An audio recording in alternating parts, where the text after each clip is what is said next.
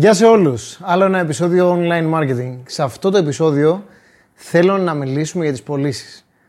Είχα καιρό να κάνω βίντεο και γι' αυτό ευθύνεται αρκετά η καραντίνα και το πόσο αυξήθηκε η δουλειά αυτούς τους μήνες. Οι άνθρωποι τρέχαν τελευταία στιγμή να φτιάξουν e-shop, να συμμαζέψουν τα συμμάζευτα. Όλοι τρομαγμένοι, όλοι θέλανε τελευταία στιγμή να τα κάνουν όλα σε μηδενικό κόστος, μηδενικό χρόνο. Τα γνωστά. Πάνω κάτω τα είδατε οι περισσότεροι. Θα ήθελα όμως να μιλήσουμε σε αυτό το βίντεο για τις πωλήσεις. Θα ήθελα να πούμε, κατά τη γνώμη σας κιόλας, θα ήθελα από κάτω στα σχόλια να μου το γράψετε. Πιστεύετε ότι το marketing είναι αρκετό για μια επιχείρηση για να πάει μπροστά, για να αυξήσει τους τζίρους, για να αυξήσει την παραγωγικότητα, να τα κάνει όλα όπως πρέπει σε εισαγωγικά, για να έρθει αυτό που λέμε growth?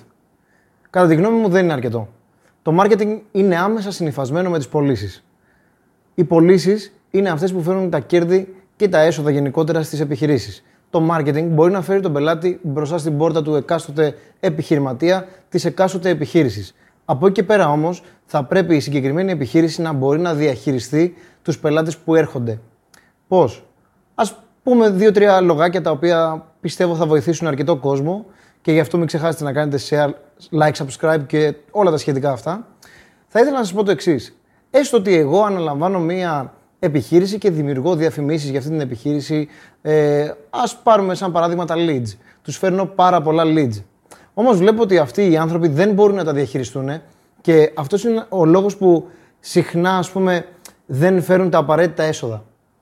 Εκεί, ανάλογα τη συμφωνία που έχεις, θα πρέπει να εμπλακείς. Γι' αυτό η γνώση σου δεν πρέπει να περιοριστεί μόνο στο digital marketing. Η γνώση σου θα πρέπει να είναι και στις πωλήσεις. Και αυτό λέω στον περισσότερο κόσμο. Μόνο το marketing δεν θα σταθεί. Γι' αυτό λοιπόν θα πρέπει να εξετάσεις το πλάνο από την αρχή. Έρχονται οι πελάτες στην πόρτα του πελάτη. Μετά τι γίνεται?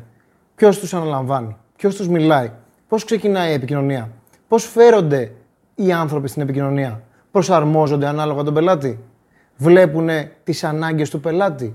Πώς τον προσεγγίζουν? Πώς τον προσεγγίζουν? Η προσέγγιση ενός πελάτη πρέπει να διαφέρει ανάλογα τον άνθρωπο. Ο εκάστοτε υπάλληλος ή υπεύθυνος της επιχείρησης που θα μιλήσει με κάποιον πελάτη θα πρέπει να ξέρει πώς να συμπεριφερθεί.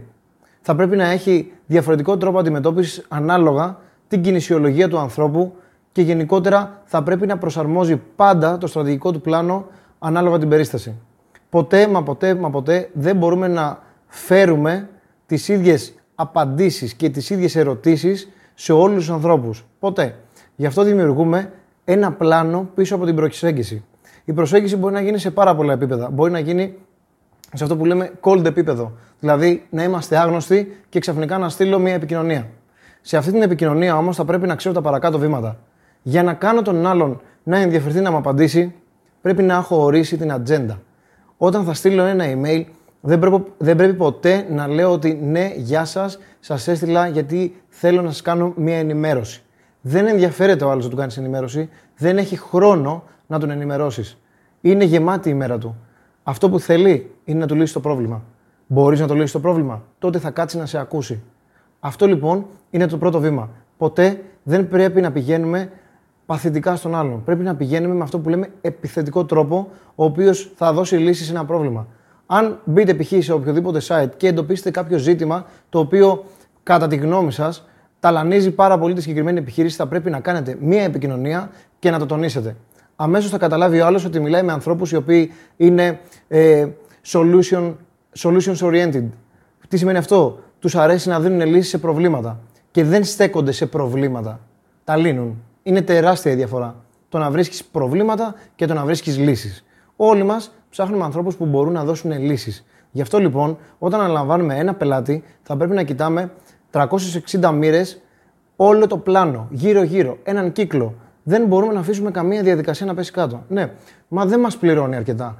Ο αντίλογος είναι αυτός. Συμφωνώ. Μπορεί να μην σε πληρώνει αρκετά. Το θέμα ποιο είναι? Ότι αν δεν το βοηθήσεις εσύ, ποτέ δεν θα σε πληρώσει αρκετά.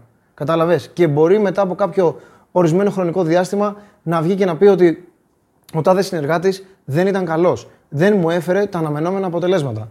Παρ' όλα αυτά, εσύ γνωρίζεις ότι τα έχεις φέρει. Όμως, προσπαθείς να φτιάξεις ένα όνομα στην αγορά.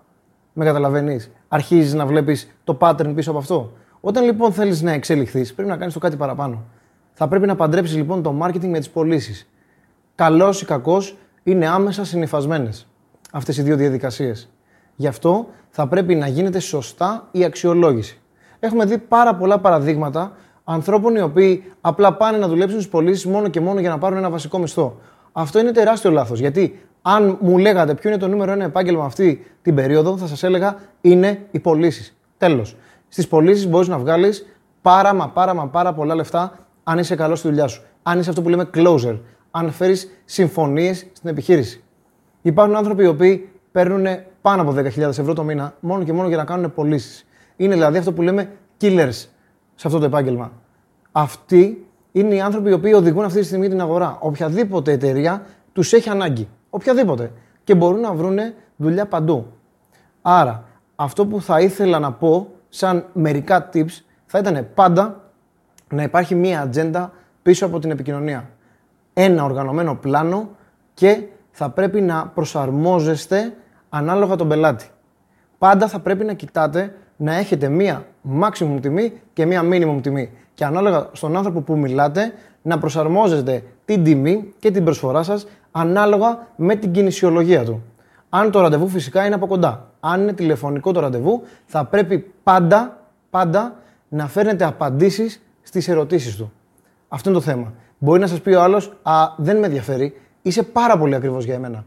Η απάντηση δεν μπορεί να είναι, οκ, okay, εντάξει, δεν πειράζει, ε, άντε για. Δεν είναι αυτή η απάντηση.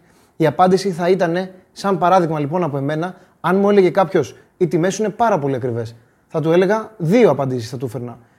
Πρώτον, θα του έλεγα, η σχέση ποιότητας και τιμής είναι πάντα αυτό που καθορίζει την αγορά.